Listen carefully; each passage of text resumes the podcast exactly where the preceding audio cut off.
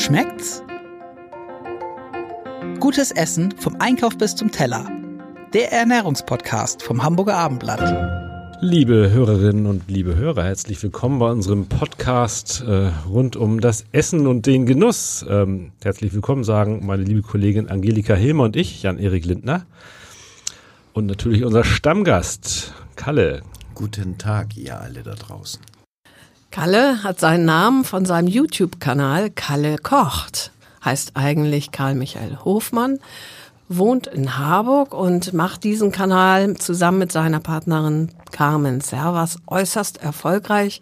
Schon seit mehreren Jahren, vielen Jahren eigentlich inzwischen mhm. mit 460.000 Abonnenten, mhm. die alle äh, wöchentlich gespannt sind, was sie denn wohl so als nächstes äh, ja präsentiert bekommen von von Kalle. Es hat den Anschein, ja. In unserem Fall, also bei unserem Podcast, ähm, präsentiert er uns heute Fische. Und zwar passend zum Monat die Maischollen zum einen mhm. werden unser Thema werden und hinten dran hängen wir da noch ein bisschen Süßwasser, nämlich die Forelle. Sehr gut. Weil die wird ja zumindest von Anglern im Frühjahr immer besonders mhm. gern gefangen. Mhm. Aber die Scholle wird im Mittelpunkt stehen. Und meine erste Frage ist, Maischolle ist ja ein Begriff, den glaube ich jeder kennt. Die sind kleiner, so viel weiß man auch. Es gibt welche, die sagen, die sind besonders zart, besonders lecker. Und es gibt aber auch Leute, die sagen, nee, lieber bis Juni warten, weil die Fische sind vom Leichen erschöpft und schmecken eher fade. Zu welcher Fraktion neigst du denn wohl? Also ich bin jetzt schon mal überrascht, äh, Angelika, wie gut du dich vorbereitet hast, weil im Prinzip sind alle Argumente jetzt schon auf dem Tisch. Äh, sehr gut, großes Kompliment für diese Frage. Ja, Maischolle. Also ich komme auch noch aus der Zeit äh, in der Gastronomie, wo Maischolle ein echtes Thema war.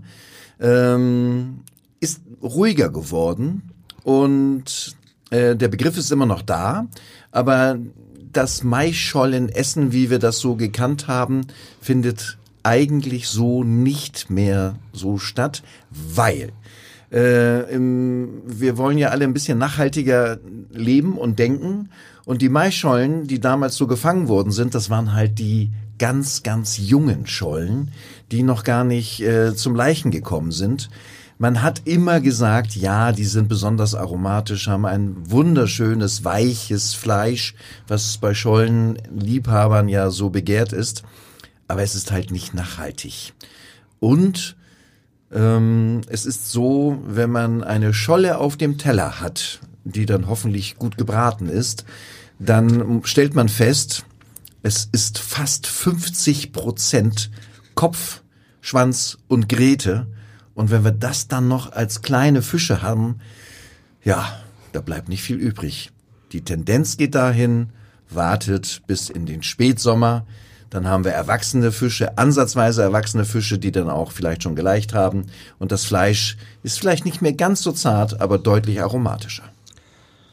Da gibt's das große Juli-Schollenessen irgendwann. Ja, ja.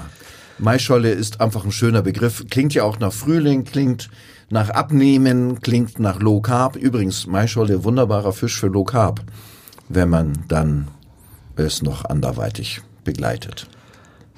Gibt es denn jetzt für dich oder aus deiner Sicht ähm, Dinge, die man beachten muss beim Zubereiten von Frühjahrscholle, also Maischolle und den größeren Tieren? Ich glaube nicht. Ähm, die Zubereitung ist eigentlich sehr, sehr, sehr ähnlich. Was ich in der Gastronomie und ich habe lange Zeit Schollen von links auf rechts gedreht beim Braten. Ähm, was immer so ein bisschen das Problem war, dass viele Leute einfach erwarten, eine knusprige Scholle zu bekommen. Und je frischer dieser Fisch ist, das war jetzt fast der mit dem Fritze, ähm, je frischer dieser Fisch ist, desto schwieriger wird es eigentlich, ihn knusprig zu braten. Und dann nimmt das Unheil seinen Lauf, weil in vielen Touristen Hochburgen, ich bin jetzt sehr vorsichtig, sieht man es dann und wann, dass diese Schollen in der Fritteuse gebadet werden. Und dann sind sie tatsächlich knusprig. Aber ich finde das nicht so schön. Lieber ein bisschen weniger knusprig und äh, weniger Fritteuse. Warum ist das nicht so schön? Dem Fisch ist es doch egal, der ist tot. Ja, mir nicht. ich möchte Schmeckt ja, das anders? Ach, das weiß ich gar nicht. Ähm, ich, ich, ich lehne es einfach ab, einen Fisch in der Fritteuse zu baden, weil man verliert auch den Überblick sehr schnell. Wie viele Fische waren denn da jetzt schon drin? Wie sieht das Fett aus und so weiter? Also ich hab's lieber ein bisschen frischer. Und wie hast du es dann? Wie würdest du äh, unseren Hörern und Hörerinnen empfehlen, die Scholle zuzubereiten? Also diese Scholle Finkenwerder Art, die ja hier in Hamburg eine große Rolle spielt, äh, von unserer lieben Elbinsel Finkenwerder, wo es heute, glaube ich, mehr Flugzeugbauer gibt als Elbfischer. Ähm, die ist ja mit Speck und Zwiebeln, wie wir hier in Hamburg sagen, mit Speckstibbe. Und natürlich kann man da auch noch eine Handvoll Nordseekrabben dazu werfen, aber die sind ja mittlerweile auch so unverschämt teuer. Speck und Zwiebeln dürfte reichen. Knusprig gebraten, so gut es eben in einer Pfanne geht. Und man, kleiner Tipp für unsere Zuhörer, wenn man zu Hause eine Scholle brät, sollte die Pfanne gut sein, nicht kleben, weil dann ruinierst du wirklich den Fisch. Und bitte mit der hellen Seite zuerst in die Pfanne reinlegen, weil man sollte eine Maischolle eigentlich nur einmal drehen, oder überhaupt eine Scholle, nur einmal drehen, dann ist dann später die ansehnliche, hübsche weiße Seite nach oben auf dem Teller. Mir gehen gleich zwei Fragen durch den Kopf. Das eine ist äh, in Sachen Fritteuse, ja, nein. Kann das auch vielleicht ein Argument gegen die Fritteuse sein, dass man eben beim Braten dann ja auch ähm, äh, das Fett irgendwie noch verwenden kann? Ich kam jetzt durch die Finkenwerder Scholle drauf. Ja, also es ist so, wir haben das immer, oder ich mache es heute immer noch so, dass ich nach dem Braten, wenn die Scholle fast fertig ist, wenigstens 50 Prozent von meinem Bratfett abgieße die Scholle so ein bisschen in der Pfanne nach oben oder nach unten schiebe, dass ich Platz habe und dann gebe dort meinen durchwachsenen Speck in feinen Würfeln dazu und brat das da drin dann fertig. Und dann kommt ein sehr sinnlicher Moment. Man, und ich hoffe, dass die Zuhörer sich das jetzt vorstellen kann, man nimmt die Pfanne und drückt sie so ein bisschen am Griff nach unten, dann kommt sie so auf der anderen Seite ein bisschen hoch und dann mit einem Speiselöffel dieses heiße, Bratfett äh, und knuspriges Speckgemisch immer wieder so über die Scholle so rübergießen, dass sie auch von oben ansatzweise knusprig bleibt. Das ist so ein sinnlicher Moment. Ich stelle gerade fest, ich muss morgen unbedingt wieder eine Scholle braten. das führt mich aber gleich zur zweiten Frage. Äh, macht der Speck nicht diesen feinen äh, äh, Schollengeschmack kaputt oder überdeckt er ihn, wollen wir mal so sagen? Naja, sagen wir mal so, es ist ein guter Kontrapart, weil die Scholle ja wirklich sehr, sehr fein ist im Geschmack und ähm, es gibt auch Leute, die essen gar nicht so gerne Scholle, weil sie eben so neutral ist. Und da ist der Speck, wenn man ihn denn will, wirklich ein sehr schöner Kontrapart.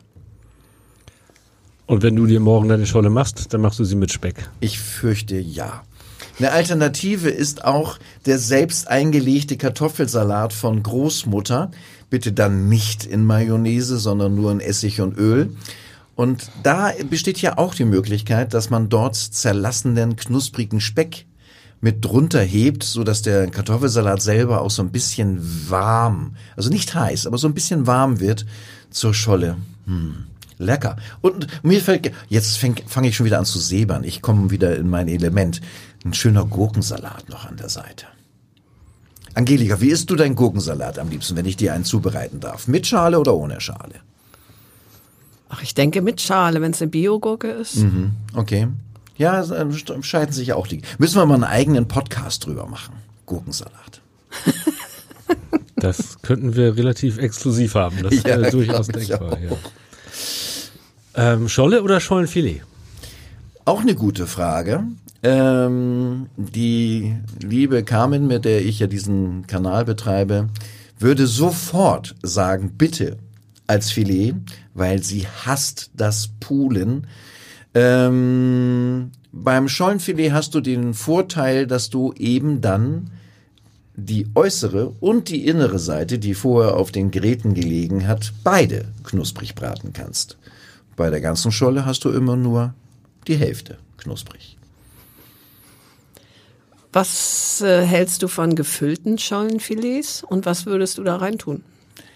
Ähm, Schollenfilet zu füllen ist wirklich schwierig, weil ähm, als man noch Seezungen bezahlen konnte, ähm, war eine Seezunge deutlich leichter zu füllen, weil das Fleisch der, der, der Seezunge einfach fester ist.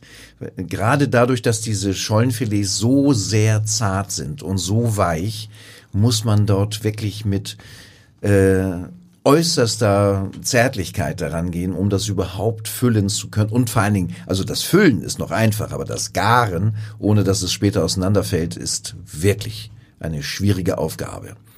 Schöner ist es fast, so die Scholle Büsumer Art zu machen, die ja auch hier oben bei uns sehr bekannt ist.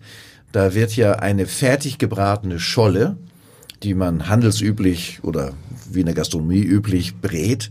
Und da werden die beiden oberen, die beiden hellen Filets von der Mittelgräte her angelöst. Und dann klappt man die einfach mal so auf. Man lässt zwar die Gräte drin. Und da kommt dann halt so eine kleine Mischung hinein aus Nordseekrabben, Frühlingslauch, bisschen Butter, Zitrone. Lecker. Da darf dann auch ein Strich Hollandaise nicht fehlen.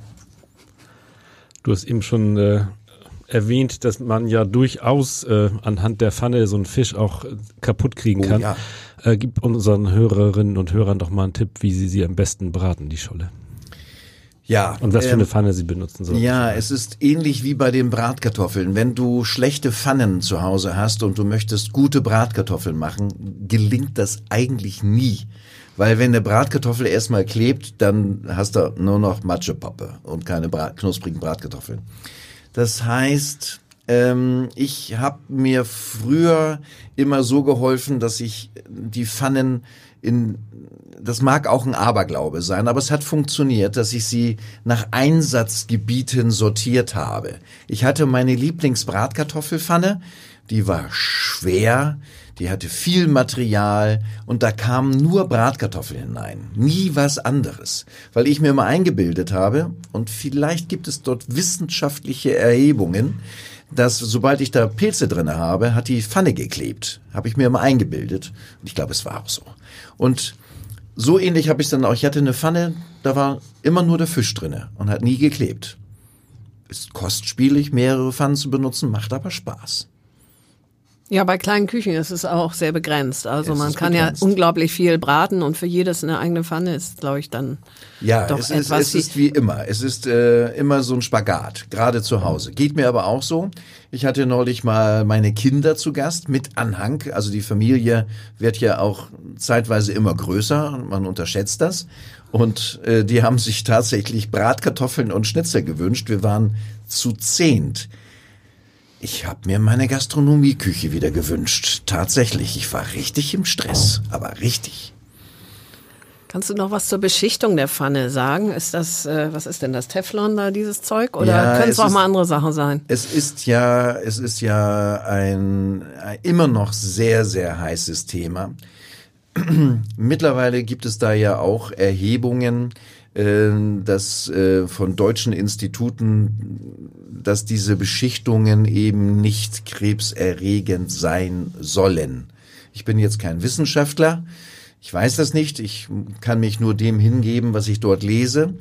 Wichtig ist bei beschichteten Pfannen, dass man sie einfach nicht überhitzen soll. Wenn so eine Pfanne ausglüht, dann kann wirklich der, natürlich diese Beschichtung leidet, dann entstehen auch Dinge, die wir nicht haben wollen. Aber wer bringt seine Pfanne zu Hause auf 300 Grad? Und was will man damit? Also das passiert höchstens dann, wenn man sie vergisst. Aber dann habe ich auch andere Sorgen, wenn ich meine Pfanne vergessen habe. Ich benutze selber beschichtete Pfannen, ähm, bin da sehr zufrieden mit.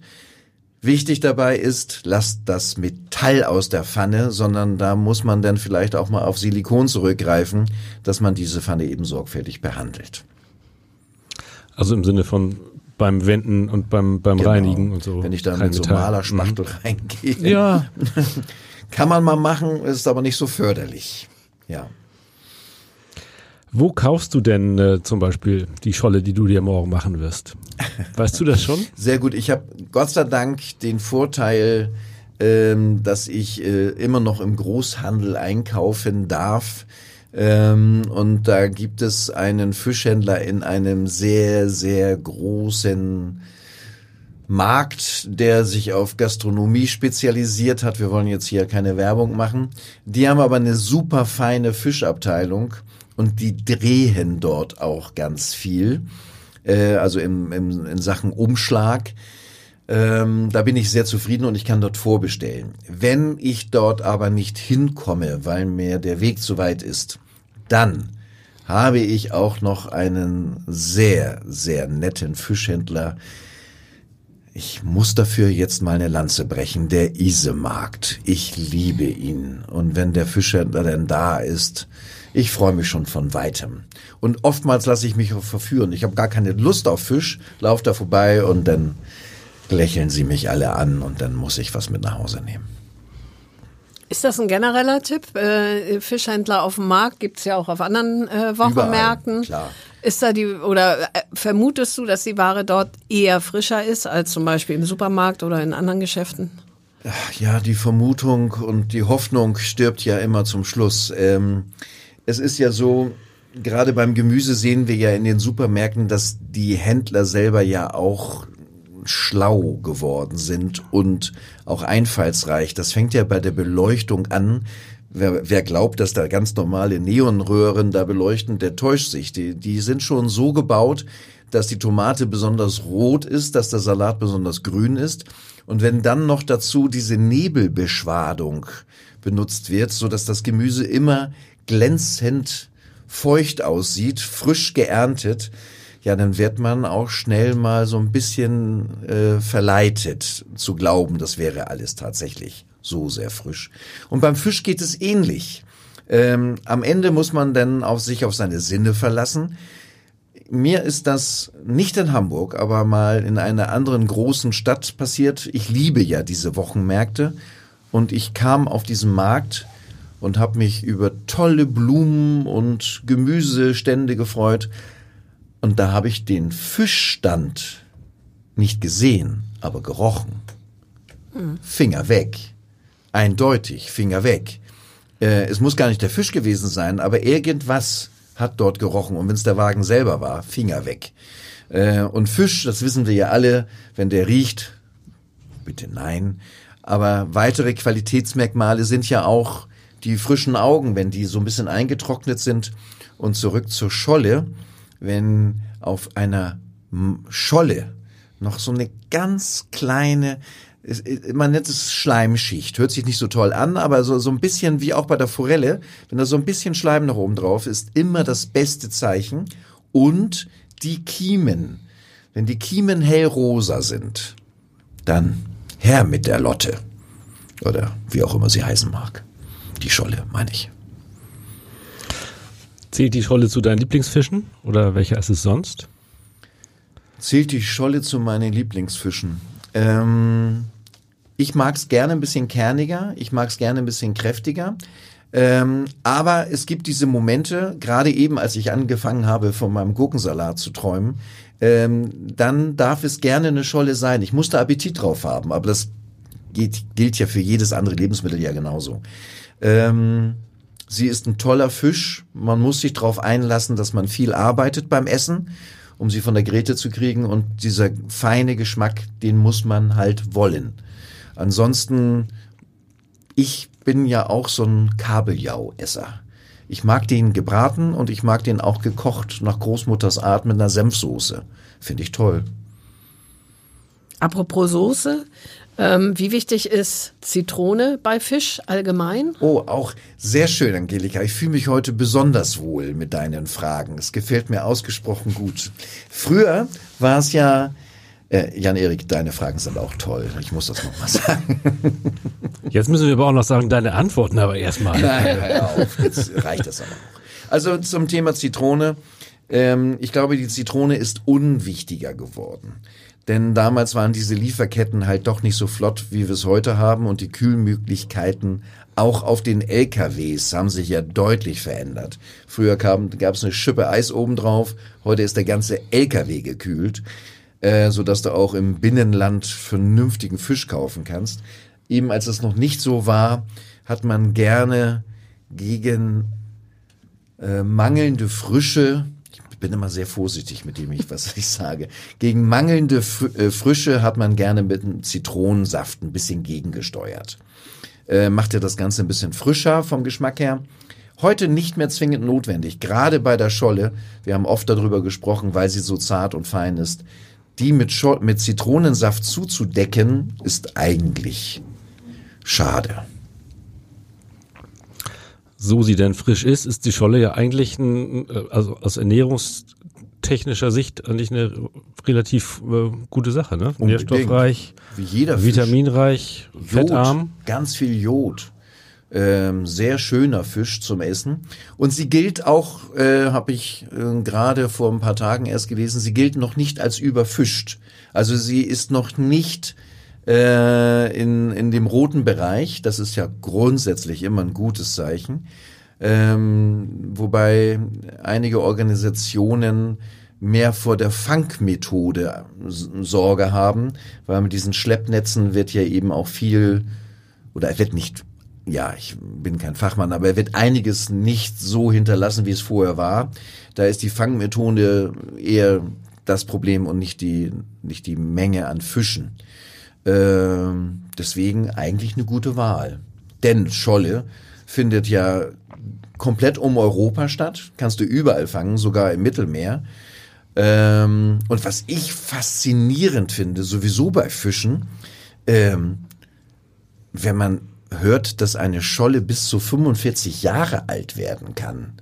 Also das ist, finde ich, faszinierend. Und früher hat man als weniger gefischt wurde, auch gerne mal eine Scholle gefangen, so bis sieben Kilo. Das muss man sich mal vorstellen. Da wird eine ganze Familie von satt. Toller Fisch. Ja, die gibt's natürlich schon längst nicht mehr, weil die viel früher schon alle weggefangen worden Genau, sind. die meisten Fische, die Das man so spricht heute tatsächlich kriegt. gegen unsere Maischolle, mit der wir ja hier angefangen Ja, haben. ja, genau. Deswegen wird das auch nicht mehr, wird das auch nicht mehr so angeboten. Auch du, ich finde auch diese kleinen Fische nicht mehr in, auf den Märkten. Gibt es einfach nicht mehr. Äh, Manchmal ist das ganz gut, wenn man ein bisschen schlauer wird. Vor allem für die Schollenpopulation. Für vieles andere gilt das.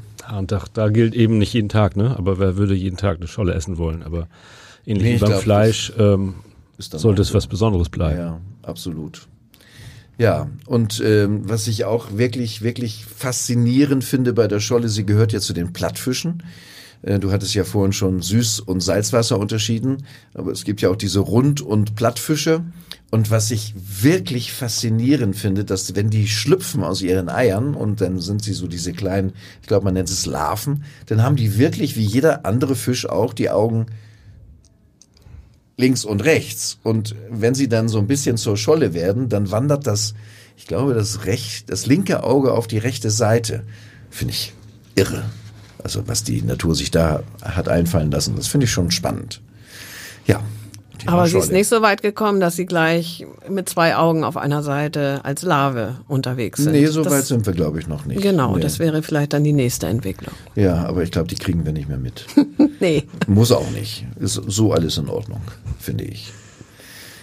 Ja.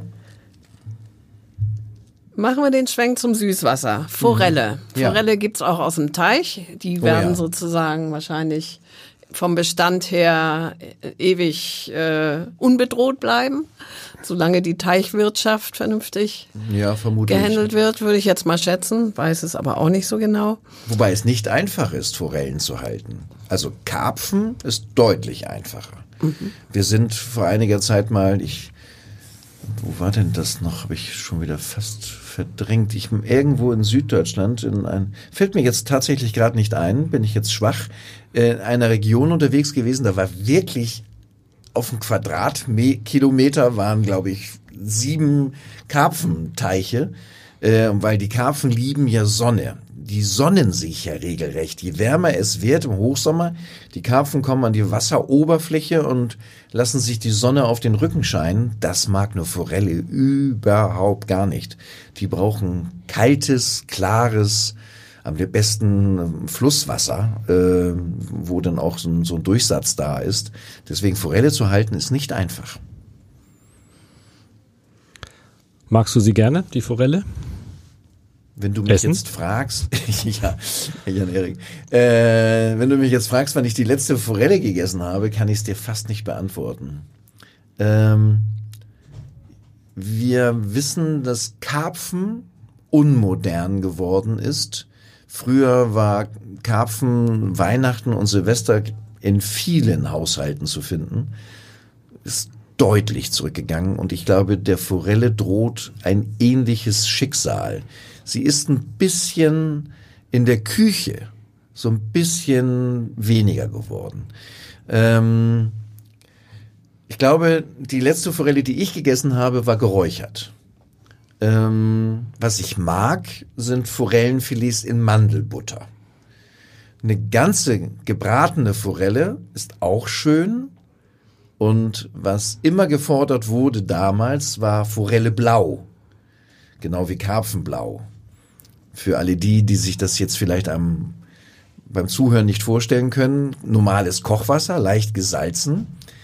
Äh, und da kommt ein ordentlicher Schuss Essig mit hinein. Und die möglichst frische Scholle, die dann, äh, äh nicht Scholle, Forelle heißt das Tier, äh, die dann auch diese Schleimschicht hat, äh, das verfärbt sich dann so leicht bläulich. Ein Qualitätsmerkmal und gut zu essen. Was wäre jetzt deine bevorzugte Variante? Gebraten, gebacken, geräuchert, gekocht? Also man kann mit der Forelle wirklich unglaublich viel anstellen. Äh, man kann sie sogar mediterran äh, zubereiten, wie man zum Beispiel auch eine, eine Dorade zubereiten würde mit frischen mediterranen Kräutern, mit Olivenöl, ein bisschen Knoblauch. Also die Forelle ist sehr, sehr verwandlungsfähig und vielleicht hilft man ihr damit auch wieder ein bisschen moderner zu werden. Ich würde in jedem Fall ein Forellenfilet bevorzugen. Wegen der vielen kleinen blöden Gräten. Ja, die hat ja wirklich. Dagegen ist denn eine Scholle schon wieder einfach zu essen. Wer, aber wer geübt ist beim Forellenessen und sich dreimal verschluckt hat, lernt und dann geht das dann auch deutlich schneller irgendwann von der Hand. Wenn er noch die Gelegenheit hat. Genau. ja, das stimmt. Gibt es eigentlich eine, eine, eine echte Forellenjahreszeit? Eigentlich nicht, ne? Rund um die Uhr. Ich, ich glaube auch nicht. Also grundsätzlich ist das so, man sollte die Fische nach dem Winter und vor der Laichzeit eigentlich in Ruhe lassen, weil sie sind nach dem Winter immer eher, eher genau wie bei der Scholle auch, ausgemergelt, ähm, weil auch dort ist das Nahrungsangebot dann nicht so toll. Und so Spätsommer, Herbst sind sie besser. Und ich habe mal eine Zeit lang im Schwarzwald gearbeitet und da waren die Forellen natürlich ein Markenzeichen. Äh, Wir haben dort tatsächlich an so einem kleinen Gebirgsbach ein großes äh, Becken gehabt zum, zum Halten der Forellen. Unglaublich. Wenn so eine frische Forelle dann auf den Teller kommt, das ist schon lecker. Wie geht eigentlich Forelle Müllerin? Das, ich werde dich jetzt enttäuschen müssen. Äh, das ist eine gebratene Forelle.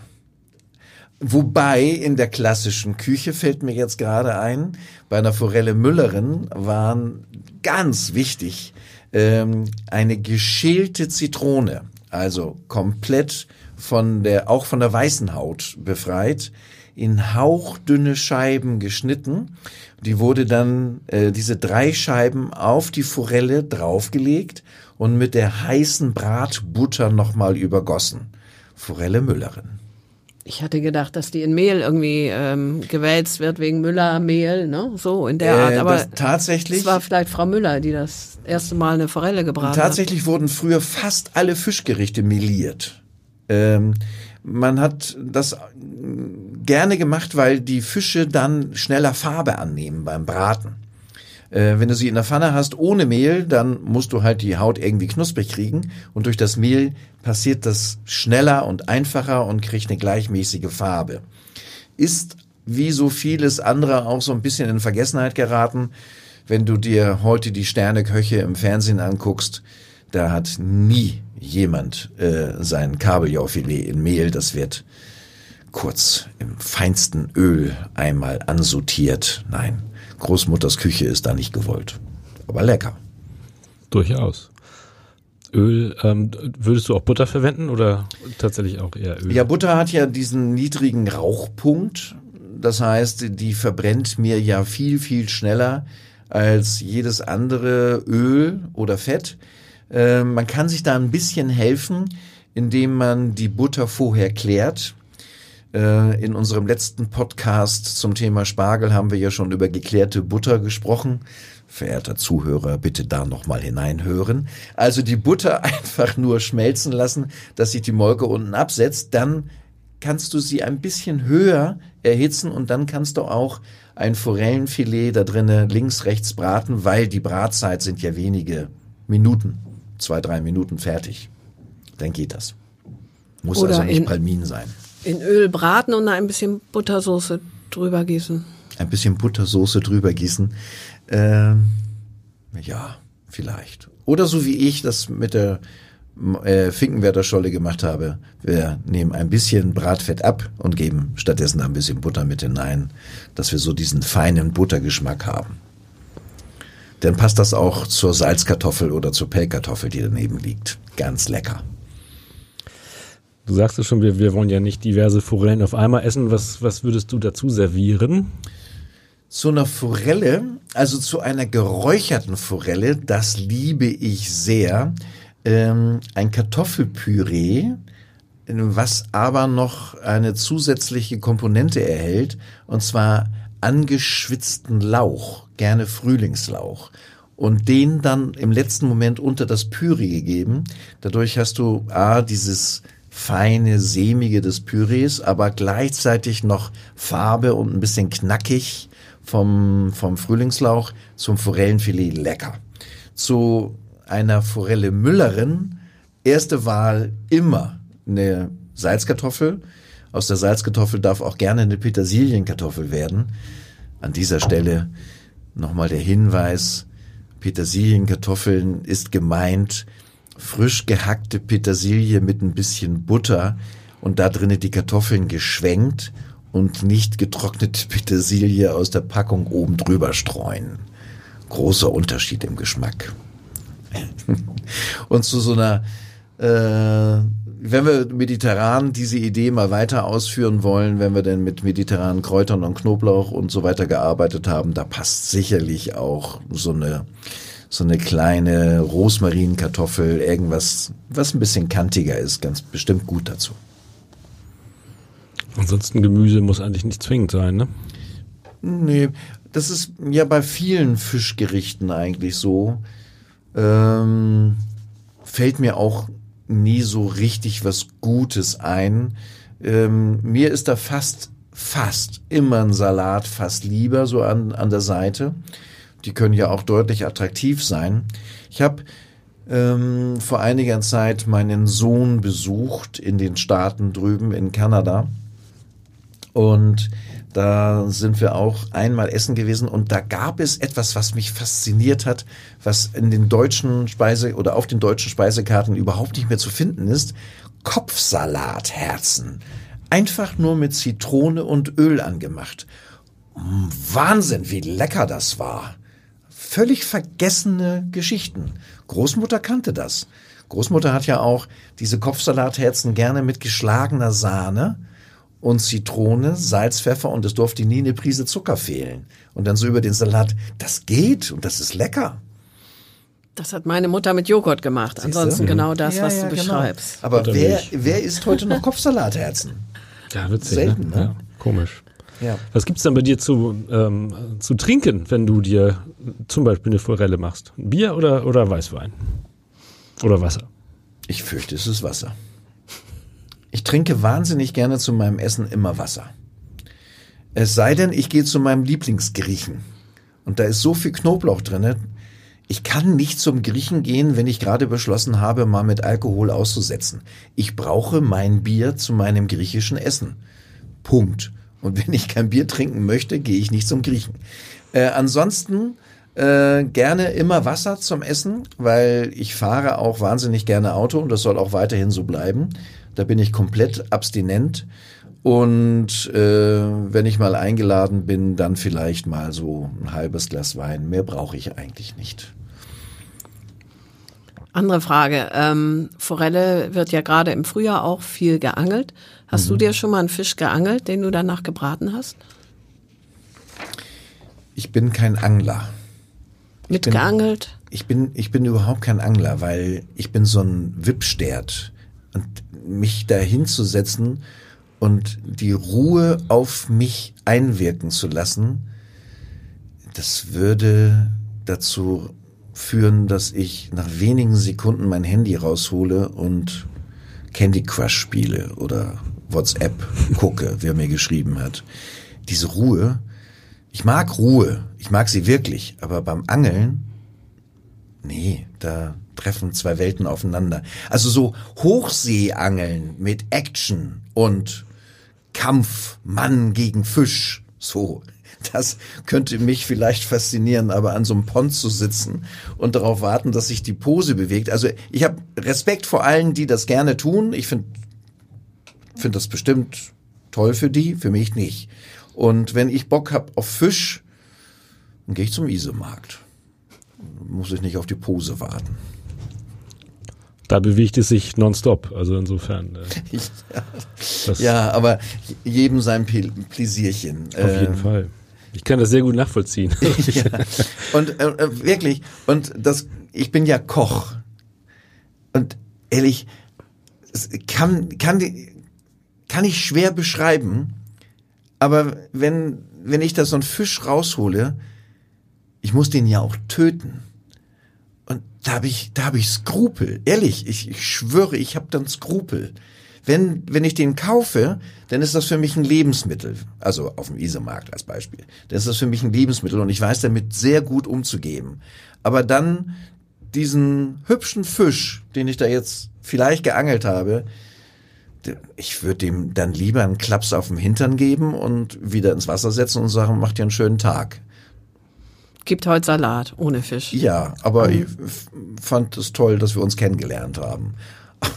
Aber ich habe da echt Skrupel, wirklich, muss man mir glauben. Auch das kann ich nachvollziehen, durchaus. Haben wir noch Fragen, Angelika? Ich glaube nein, oder? Alles fein, würde ich sagen. Wunderbar. Alles frisch. Das war Alles sehr frisch. erhellend. Danke sehr. Ich danke euch allen.